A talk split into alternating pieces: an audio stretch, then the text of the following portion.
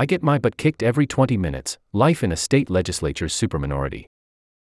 The only two Democrats in the Wyoming Senate spend a lot of time talking.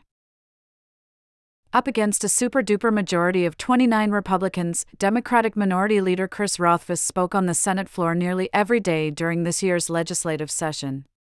His counterpart, Senator Mike Gierau, sits on a whopping nine committees, racking up mileage traveling across the roughly 100,000 square mile state for hearings. The pair teams up to strategize how to pierce holes in legislation they consider a threat to Wyomingites. Such is the life of a state lawmaker in the superminority, a group small in number but growing in ubiquity as the balance of power in state legislatures tilts even more lopsided in favor of majority parties. There are 29 supermajorities in the U.S. controlled by either Democrats or Republicans, up from 21 in 2019. In addition, there are 51 House or Senate chambers where the minority party makes up fewer than one third of seats, according to a Politico analysis of data tracked by the National Conference of State Legislatures. In 2009, there were 22 chambers where that was the case, and in some states, supermajority control has flipped between parties since then, like in West Virginia and Arkansas. The end result is a shrinking minority voice drowned out by a dominant majority that can stomp out any sliver of opposition. It's bad for democracy, it's bad for the people, said Rothfuss, who represents Laramie, one of the largest cities in the state and home to the University of Wyoming's main campus. There's nothing positive about supermajority control.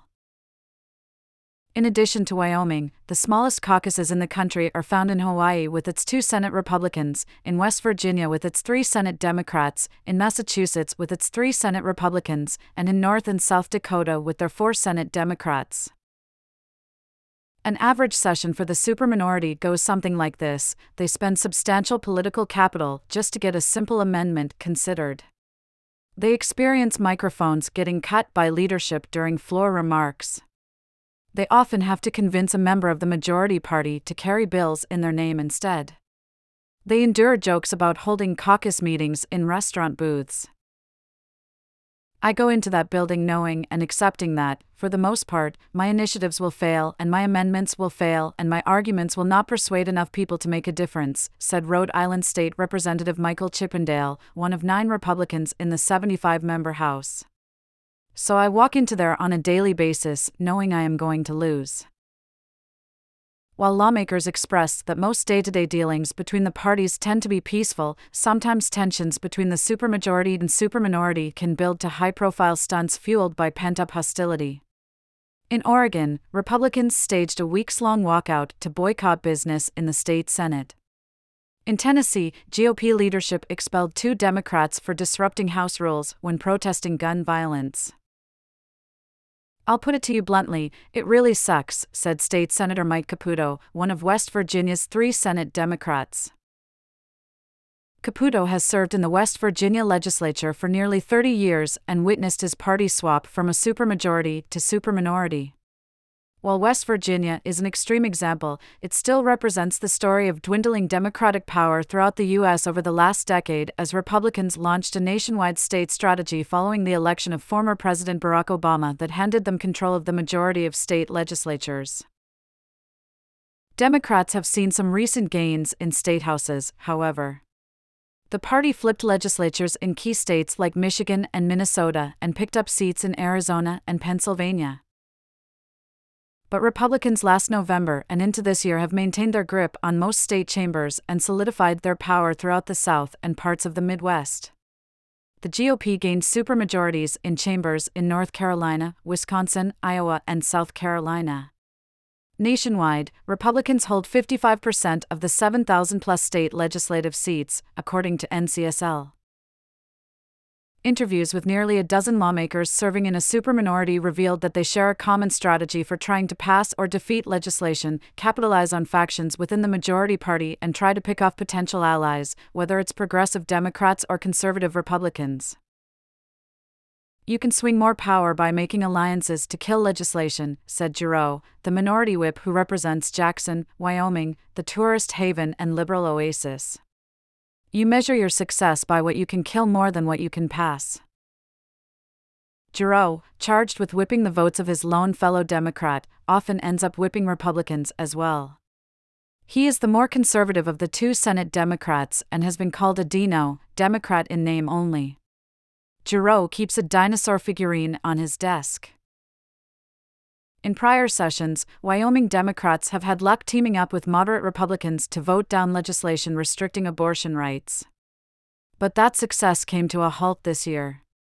In March, Wyoming became the first state to ban medication abortions and later passed laws restricting nearly all abortions.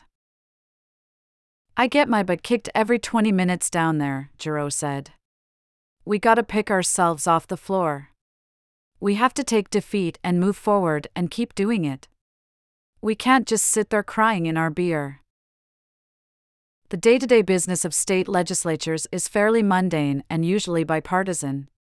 But superminority Democrats in multiple states said in interviews that they felt deep discouragement this year over their inability to do much about recent controversial culture war fights.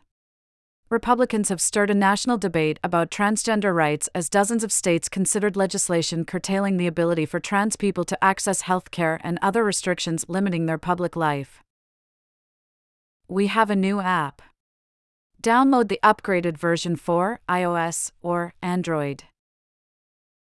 Arkansas Senator Clark Tucker, one of six Democrats compared with 35 Republicans, said he feels compelled to speak out against bills that he knows will still pass with overwhelming support, like a recent GOP measure banning gender affirming medical treatment for minors. A federal judge struck down the law this month. Clark believes it's important for affected communities to know that there's someone in the state capitol advocating for them. It's physically grueling and emotionally exhausting, he said. By the time the session is over, I'm completely spent at every level. It's tough, there's no question about it.